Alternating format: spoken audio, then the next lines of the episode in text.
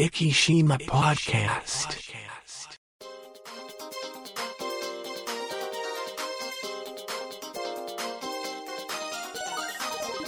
この番組は、イキのちょっとしたニュースを Facebook 上でお伝えしております。イキ島 Facebook ページの管理集団、IKIs11 が制作、配信し、イキの最新ニュースやゲストトークをお伝えいたします。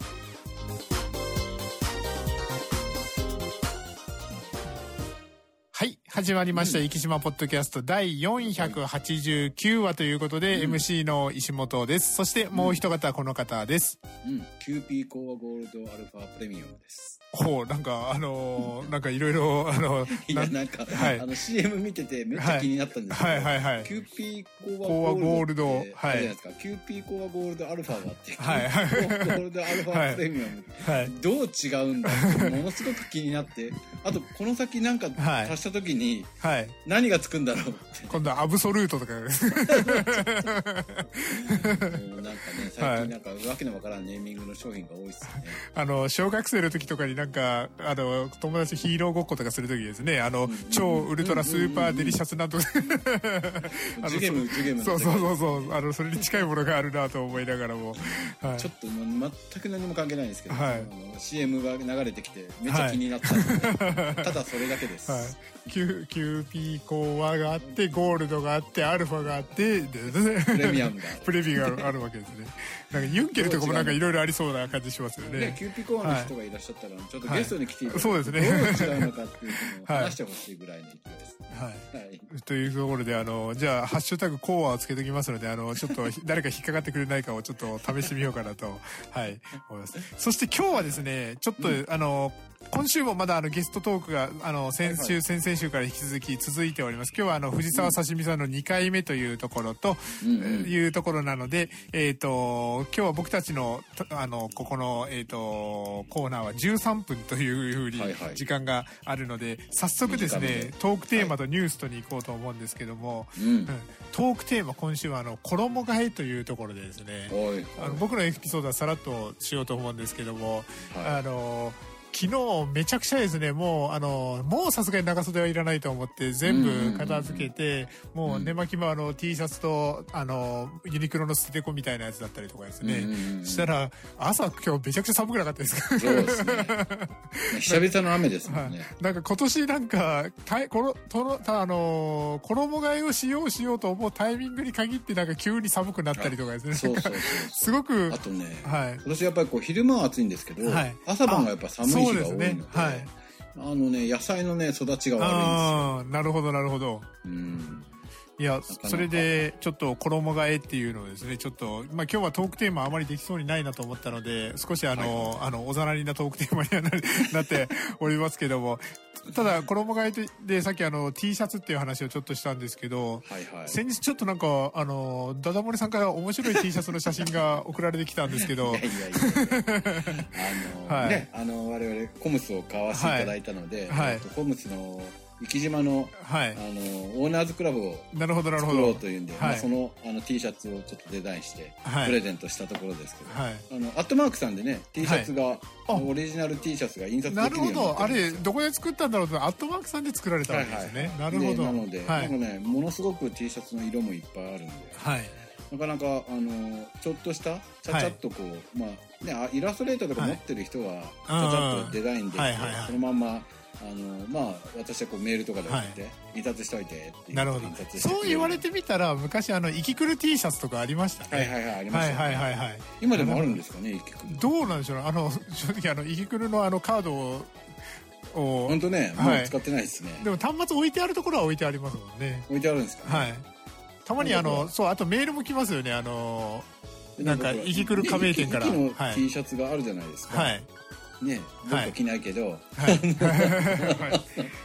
なんか、はい。なんか結構売れてるみたいですよ。お土産に、なんかこう、一気に行ってきましたみたいなあれ、まあ、シンプルイズベストで値段もリーズナブルですね、うん。はいまあ、あれをまあ外に着て歩くのかって言われればちょっとまあちょっと、はい。で、僕一回博多駅であの、生き T を着てる人を見たことがあって思わず声かけようかと思ったぐらいで。でもちょっとファンキーそうなお兄さんだったのでやめときました。なんかねこう、はい。まあまあデザイン的にもうちょっとこうまあもともとまああ語弊があるかもしれないけど、はい。かっこいいようなの、はい。T シャツがどんどん息のが出てくれると嬉しいそうですね。最近なんかねいろんなあ軽岩だったりとか僕あの、ありますよねちょっと一つ着させてもらって、T シャツじゃなくて、あの、トレーナーですけど、あの、前ここでも紹介した小川健太さんですね。はいはいはい、はい。小川健太さんのあの、ちょっと猿岩をモチーフにした、ちょっと、あの、アーティスティックな猿岩の、あの、トレーナーがあるんですけど、あれは、えっ、と、白いトレーナーなので、ちょっと、あの、まあ、このからの時期はちょっと暑いですけど、何か一枚羽織るときですね、あの、色のコントラスト的にも合うので、すごく、あの、重宝するトレーナーがありますね。はい。なんかいろいろあのやっぱりお土産って、はい。いそこだけにしかないやつはい。良くないですか、はい、はい、はい、はい。どこでもあるやつはね、はい。なかなか、まあ、これも語弊あるけど、はい。お菓子でほら外側のパッケージだけ違くて、はい。どこどこへ行ってきましたってやつです。ああもう鋭いですね。これ中身一緒じゃんっていうのがね、あれもでもいい商売ですよね、そう考えたらですね、逆に言うまあまあだからこそやおはい。安くできるっていうのもあるんまあでしょそうですよね。はい。という、まあ、さすがに最近あれを買ってくる人は見なくなりましたけどね。見なくなりましたね。昔はあの、ちょっとあれ、たま、たまに見かけてましたけどね、あのねな何ヶ月に一回かぐらい。はい衣替えっても、我々はもう、はい僕はもう、ほぼほぼ昼間は、はいスクラブスーツで過ごしてるのでなるほど、なるほど。うん。まあね、あの、まあ我々の業界も特にそうですけど、白衣着てる人ってもうあんまり見なくなりました。そうですね。あのーまあ僕たちあの、ケイシーとかですね、言ったりしますけど、はいはい。だから僕今日あの、ちょっと、今テレビ電話してる中で、あの、は僕は最近あの、事務仕事が多いので、はいあの、普通にあの、カッターシャツ着ることが多いんですけど、はいあの、先週一週間ずっと半袖で、もうあの、昨日長袖を直してたんですよ。で、で、一枚だけですね、もしかしたらと思って残してた一枚を今日着てます。はい。いや、本当寒いですよね。はい朝、朝、お寒いと思ってですね。いや、久々に雨降ったんで、はい。ね、あのー作物にはいいかもしれない。はい。というところでですね、先ほど言いました、ちょっと13分というところまで、ちょっとニュースでですね、今日はちょっとマストで紹介しなきゃいけないものもありますので、ちょっと紹介させていただきますと、えっ、と、これは、あの、若宮さんの方からですね、はいちょっとメッセージがありまして、三菱電機コアラーズ、うんスプリングキャンプ2022 in 域ということで、えっ、と、今週一歩、えっ、と、6月3日の金曜日までですね、えっ、と、5月の28日土曜日、先週末から来てまして、6月3日の金曜日まで、あのー来られておりますというところで、で、結構期間中は、あのー小学生を対象したバスケットクリニックが開催されてたりとかですね。そういうのもあってるみたいですけど、結構あの、このコアラーズの SNS アカウントを見てたら、あの、砂浜でランニングをしてたりとかですね。うんうんはい。結構、あのーオープン、あの、アウトドアでの練習とかも結構されてるみたいなので、この期間中、あの、興味がある方はちょっと探してみたらいらっしゃったりとかするんじゃないかなとですね。はい。で、なんか、ちょっと話によると、また別の女子バスケットチボールチームも来るとか来ないとかっていう話をちょっとはい、聞きましたので、はい、あの、これでバスケ、またですね、あの、若宮さん中心としてじゃないですけど、うんあの、バスケ熱が拡大したらなというですね。うんうんはい。そしてですね、えっ、と、ま、マストじゃないんですけども、あの、ちょっと、あ、これはちょっと来週にしとこうかな。はい。と、えっ、とですね、あとはニュースの方で、壱岐新聞さんのニュースで、まあ、ホタルもピークを迎えつつありますよっていうところだったりとか、ホタルは、えっ、と、いつ頃がピークなんでしょうね。もうそろそろぐらいですかね。ごそうですよね。5月の終わりぐらいが大体。あーまなるほど今年雨からちょっと。ちょっとそうですよねなんかかもしれないですね。はいうちの周りもだいぶ、あの、一時期いなかったんですけど、ほとんどだいぶ戻ってきて、はい。家の周りでよく、あの、夜歩くと飛んでるのを見かけます。ああ。そういえば、あのー、ダダモネさんが昨日、あの、多分自転車のロサイクルの練習だと、あ、サイクル今週末ですね、そういえば、ね。あそうですね。はい。サイクルの練習だと思うんですけども、あの、うん福山先生の近く、初山省の近くとかですね、走って、景色がいいよって言って、あの、写真を送ってきましたけど、うん。はい。あの、あの辺、なんか、走りやすいって言って、喜んでました、なんか。そう。はい。めっちゃ坂ですけど。はい。なんか、そうそう、なんか、だから景色はいいとは言ってます。あ景色はね、こ はいの辺はもう本当景色はいいです。そうですね、そう。だからサイクルですよね、今週末ですね。サイクルですね。はい。サイクル、えっ、とでも、まだあれ、のね、あの、道路に貼ってないですね、ゴム、ゴム板みたいえっ、と、なんか矢印とか、あとなんか、うんそうそうあれ、畳のね、あの、畳を設置する台とかは、なんな。か。もしかしたら今日明日とかが雨だの予報だったから、それの後にパッとつけるのかもしれないですね。はい。というところで、あの、ちょっと週末は、あの、雨が降らないといいなとですね。やっぱサイクル雨は怖いでしょうからね、いやいや、なかなか。怖いです。滑りますからね。そしてですね、えーっと、あとは、壱岐新聞さんの4面で、えーっと、うん。これ毎年紹介してる気がしますけども、あの、品評会、えーっと、お酒の品評会ですね、えーっと、あってるんですけど、今回は、えーっと、福山先生も大好物の、えーっと、うん。東京ウイスキースピリッツコンペコンペティションっていうですね、うん。ああの、ウイスキー文化財の、えー文化研究所のあの主催のものになるんですけども、その洋酒部門の結あのが結果が発表されまして、母屋酒造さんのクラフトジン、母屋ジンが金賞を受賞しましたと。うん。はい。で、この品評会は高品質なウイスキーとスピリッツを国内外に知ってもらうことを目的に2019年から始まり、今年で4回目、規模はアジア最大級とのことですというところで、で、実行委員によると、洋酒部門と焼酎部門があり、20年から新設新設された焼酎部門では、えっ、と、生きの倉酒造の2000年の夢が金賞を、生きっ子25度と無一門が、えっ、と、それぞれ同賞というところで、で、えっ、と、で、えっ、と、20、今のが20年ですね。で、21年には、あの、生きの花さんの海ガラスが銀賞を受賞してるっていうことですけども、うんあの、壱岐市内の、えっと、製酒造会社の製品が洋酒部門で受賞したのは今回が初めてということで、うんはい。で、えっ、と、福山先生の同級生でもある横山代表が、うん。えっ、と、初めての商、ジンは初めての商品で金賞をいただけて励みになるし、自信になる、もっといい賞が取れるように皆さんに喜んでいただけるジンを作っていきたいと話されたということでね、いろんな種類のお酒がね、一気ができるようになりましたからね。はい。あの、アイランドブリュワリーさんもそうで、うん。あの、日本酒ですね、横山もそうですし、うん。このジンとかもそうですしですね、なんか本当に、はい、誰か多種多様な。植えて泡も なんか、あの、ちょっと、あの、お酒とは違いますが、オリーブ園とかもですね、なんか今ちょっと拡大をしようとしてるあなんてあ、結構いろんなとこ植えてありますね。はいはいなんかそんな噂も品川病院の前そうなんそうです。あの、まあ、まさにそこら。なんですけど、あの、うちの前がなんかどんどん、あの、切り開かれていくなと思いよったら、き聞いてみたら、あの、オリーブ園ができるみたいな話ですね。うん結構、あの、うちの、あの、病院の前、あの、風がビュンビュン吹くんですけど、大丈夫なのかなとか思いながら。そうですね。位置的にも高いです、ねそうなんです、そうなんです。でもなんか、木切った後、ものすごい勢いで竹が生えてきましたね。はい。ああ、そうです。あそこ、あそこ竹ってすごいなと。はい。あの、土地が豊かなんだろうなと思いながらですね。はい。というところでですね、えっ、と、ニュースの方はここでお会いして、で、えっ、と、今週、先週末と、えっ、と、今週6月、えっ、と、1日ですね、あえっ、と、水曜日、落語のちっちゃなビッグフェスの2回目がですね、行われると思いますので、クロスポート無償図さん、お時間がある方は行っていただけたらなと思います。というところで、ゲストトークでまた話をしたいと思います。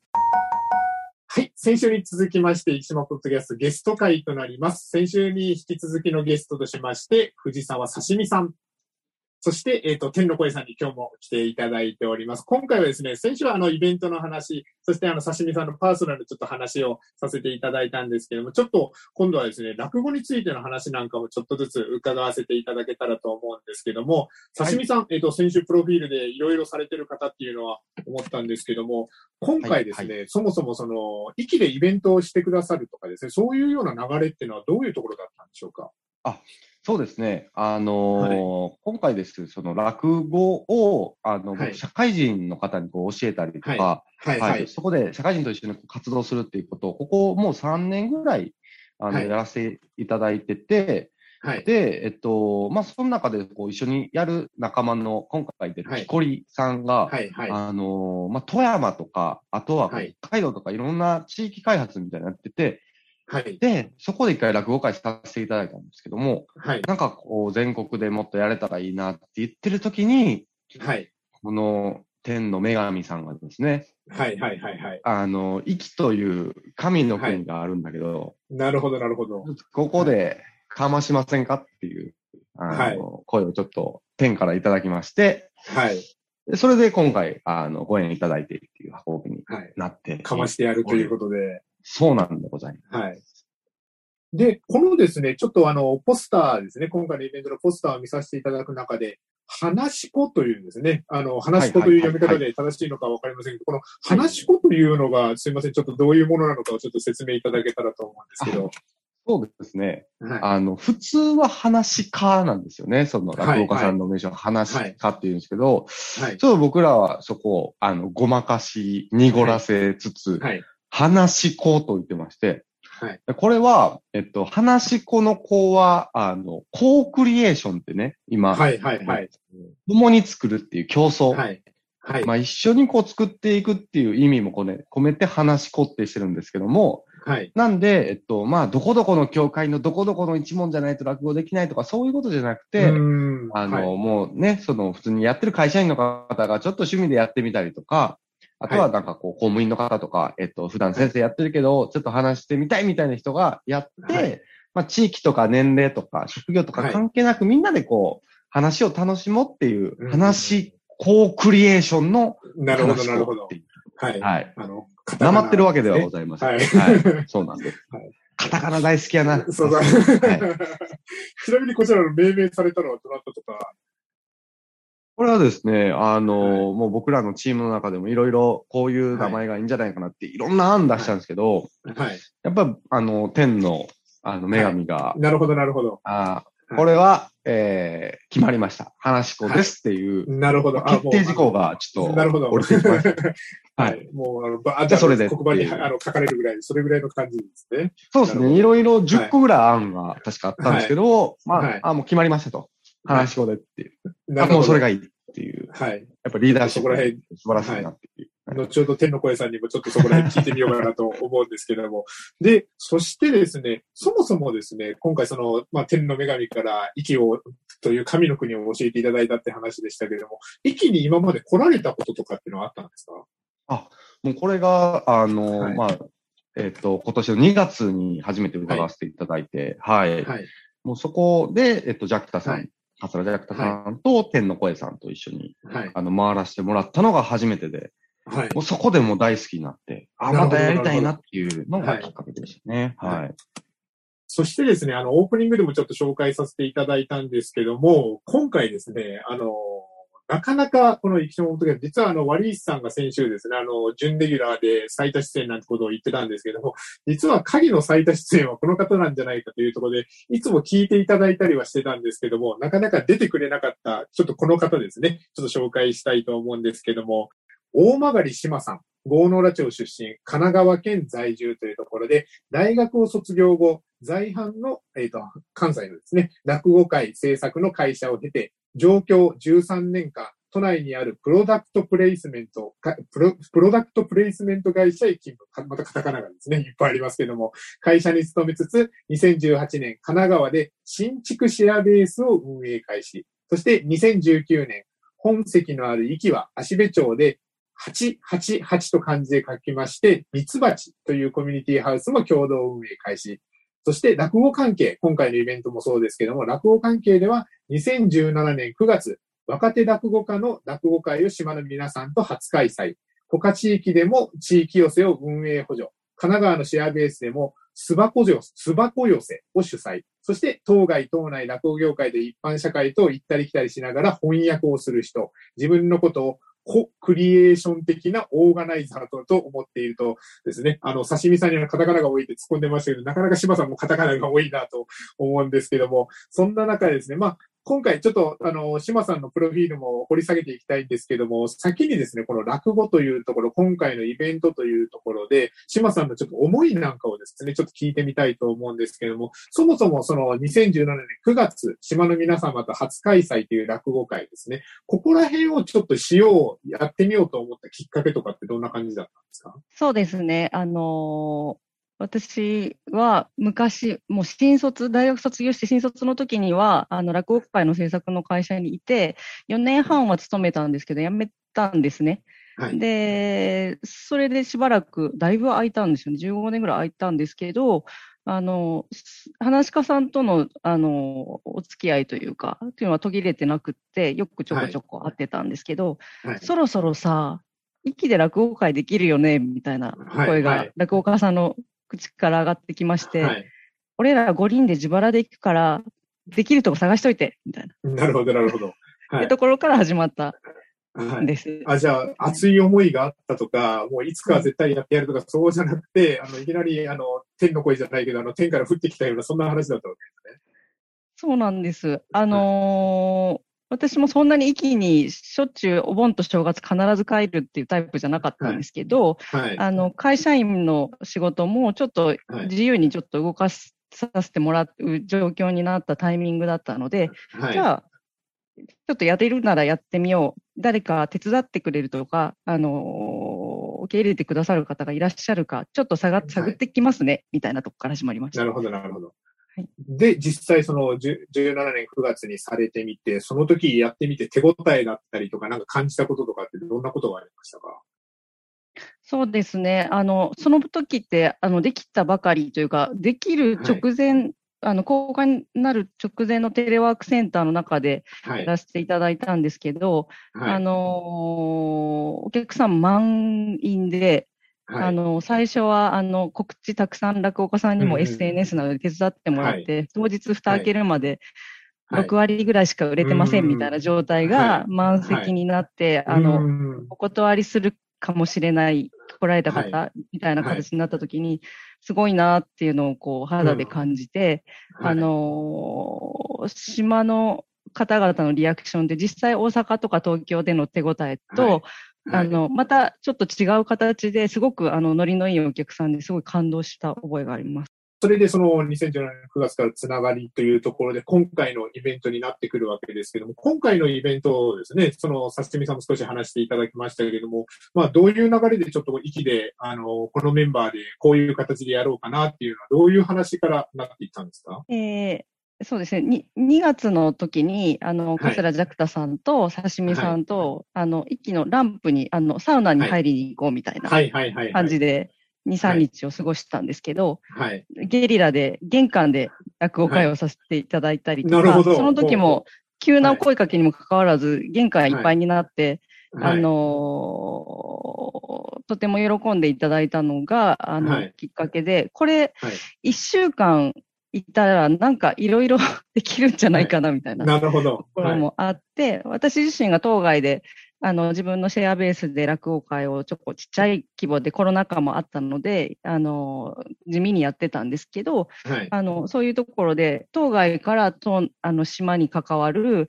えー落語の会社に別に勤めてないんだけど、その、かか、あの、外から関わるみたいなことをずっとしてきてる中で、うん私の立ち位置ってこうやってこう、なんとなくこう、大げさですけど、翻訳する立場っていうのが一番しっくりくるんじゃないかなっていう。なるほど、なるほど。それが今、主催者側と受け入れ側っていうところの、はいを分けずに、あの両、両方の立場で関われるっていうのが面白いなと思って、今回やらせていただいてます。というところで、あの、今回ですね、この収録時にはまだ終わってないんですけども、まあ、イベントが終わった直後のこの配信になるんですけど、まあ、間違いなく、あの、成功しただろうという前提ですね、ちょっと話をさせていただこうと思うんです。で、まあ、今回成功して、今先ほど翻訳っていう言葉がありましたけども、今回ある程度翻訳をされて、で一気の方にですね、魅力が伝わったって中で、今後なんかこういうふうに仕掛けていきたいなとか、なんか思われてることとかありますか？そうですね。結構最上級なことを今回、はい。あの、させていただくなっうん。ていうのは感じていて、はい。これが継続的に、あの、ああの人来るのね、あ、こんな感じでやるのねって島の人にみんな、あの、はい。なんとなく想像していただいて、すぐにもうチケットが完売になるような回として続けられたらな、あの、年1回というよりは年2回とか、すごいカジュアルな形でできるようになればいいなと思ってます。なるほど、なるほど。あの、もう翻訳をして、そしたら今度は、あの、皆さんが喋れるようになるっていう、ね、そこら辺のところまで持っていければなというような話になるわけですね。はい。はい。というところでですね、あの、もうこういうふうに、ちょっと先ほどカタカナプロフィールって言いましたけども、自分のことをコクコクリエーション的なオーガナイザーだと思っているとですね、あの、ちょっとすみません、あの、刺身さんのプロフィール以上にちょっと意味のわからないところもいっぱいあるんですけども、はい、というところで、こういうふうに、まあ、共同していろんなものを作っていく、その、それの調整役として、で、このポッドキャストにもですね、今まで、あの、調整役としていろいろ出ていただいたんですけども、初めてポッドキャストを喋ってみられていかがですか？はい、あの、時期が来たんだなっていうことを感じながら、はい。今話させていただきました。はいはい。これからは、あの、ワリさんに負けずにですね、あの、3回、4回、5回とまた出演していただけたらと思いますので、よろしくお願いします。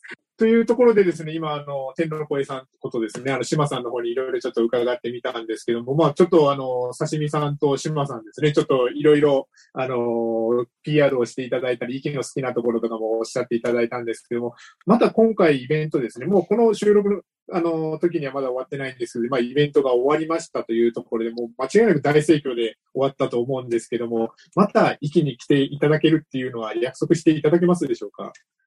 いや、もう、もちろん、はい。あの、はい。断られない限りは勝手に、ははいい、侵入しようかなと思っております。なるほど、はいなるほど。はい。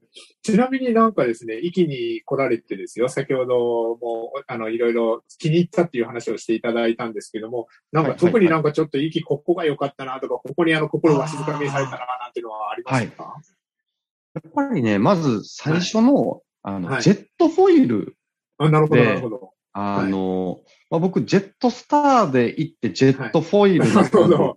はい。J2 って僕は呼んでるんですけど、はいはいはいはい J2 のライン、はい。やっぱその、普通にこう旅行してても、やっぱりはい飛行機止まりなんですよね。はい。それをこう、あの、船に乗って1時間かけはいてやっぱりこう、行くっていう体験自体が、はい。なんかもう、普通ではこう、あんま味わえなういし、ん。はい。着いたらね、もういきなりあの、バンとこう焼肉屋さんのあの、はいなんていう、なんですか？はい。はい。あ、あそこですね。はい。はい、あそこ。はい。そこを車でこう回っていくって、やっぱ本当に僕にとっては夢の国だし、なるほど、なるほそど。はいの非日常体験っていうこと自体が本当にはい他の地域では味わえないなってすごく思ってます。なんか他にもなんか、胃袋を掴んだものとかもなんかあったりしましたか？ああ、やっぱあの、びっくりしたのは、あの、ブリな、ブリですかね。ああ、さっき2月に来られたって言ってましたもんね。いや、そう、なんか、はいはいはい。あの、めちゃくちゃ安くブリとかも、はい。なんか、え、はい。こんな美味しいの？100円で食べれるの？みたいな。はい。ようなのとか、さらっとこうスーパーに置いてたりとか、はい。うん、あんな東京で買ったら8000円ぐらいするんちゃう？ね。それはちょっとですね、と思いますけど。ぐらいの美味しいのがやっぱり味わえるなってすごい思ってます。なるほど、なるほど。そんなじゃあ、刺身さんですけども、あ最後だから刺身の話で締めていただいたわけですね。そうなんですよ、もう。これだけはしたいなと思ってね。ああ、なるほど。すすいません。ちょっと振りが下手くそで申し訳ないです。いやいや。というところではいですね、刺身さん、じゃあまあ、今回イベントも終えられましたというところでですね、ちょっと、息の皆様にですね、ちょっとなんかメッセージなんかがありましたら、伺わせていただけたらと思うんですけども、よろしくお願いします。はい。いや、もう、あのーやっぱり、非日常で、こう、はい一気にこう、来させていただいてるっていうこと自体が僕、すごいもう楽しい体験ですし、やっぱりその、落語を聞く機会って、あんまり、息の中では、劇場がね、こう、毎日こう、運営してるわけでもないと思うので、寄せ小屋がなかったりすると思うので、はい。その中でやっぱ上方落語のもうツートップと言ってもいいようで過言でもない、はい。ジャクタさんと、えっ、と、はいき吉川さん。ではい。かつ、えっと、もう島民の方も絡めて、ちょっと、えっと、その落語のプロじゃない方も一緒にこう出ていくっていうことが、うん。あの、はい。東京でも関西でもあんまり実は多くないし、結構ね、場合によってはあんまりそれを推奨してないっていうことも中にはあったりする中で、はい。もういろいろ絡んでやっていくっていうこと自体が、なんかこう、新しい体験。これ、息じゃないとできないなっていうことも思ってたりするので、はいぜひ見て楽しかったなと思ったら、次やってみようかなとか、感じてみようかなっていうところまでやってもらえるとすごいありがたいかなと思ってます。はい。ありがとうございます。そして落語熱が高まって、また刺身さん来てくださいねっていうところまで持っていけたらですね、最高でいや、すね。ともう、はいいやもう勝手に J2 しますんで、僕は。はい、よろしくお願いいたします。J3 もしていきたいと思います、J3、あの次、はいな何でかジェットをじゃあ用意しておきますので、はい、よろしくお願いいたします。はい。はいというところでですね、ちょっとお時間も参りましたので、この辺で終わりにさせていただこうと思うんですけども、2週にわたって刺身さん、はいそして天の声さんこと島さんことすばこさんですね。今回は本当にありがとうございました。また一気にあの刺身さん来てくださいね。ということで、はい今週の生島ポッドキャストこれで終わりたいと思います。ありがとうございました。ありがとうございました。生島ポッドキャストこの番組は、生島 Facebook ページの管理集団、IKIs11 の制作、配信にてお送りいたしました。生島 Facebook ページに興味のある方は、Facebook 上で、生島と検索していただき、ページ内にていいねを押していただけたらと思います。Facebook をされていない方でも、Google などの検索サイトにて、生島と検索していただくと、生島 Facebook という検索結果が出てくると思いますので、そちらからアクセスし、ブックマークに入れていただけたらと思います。それではまた来週。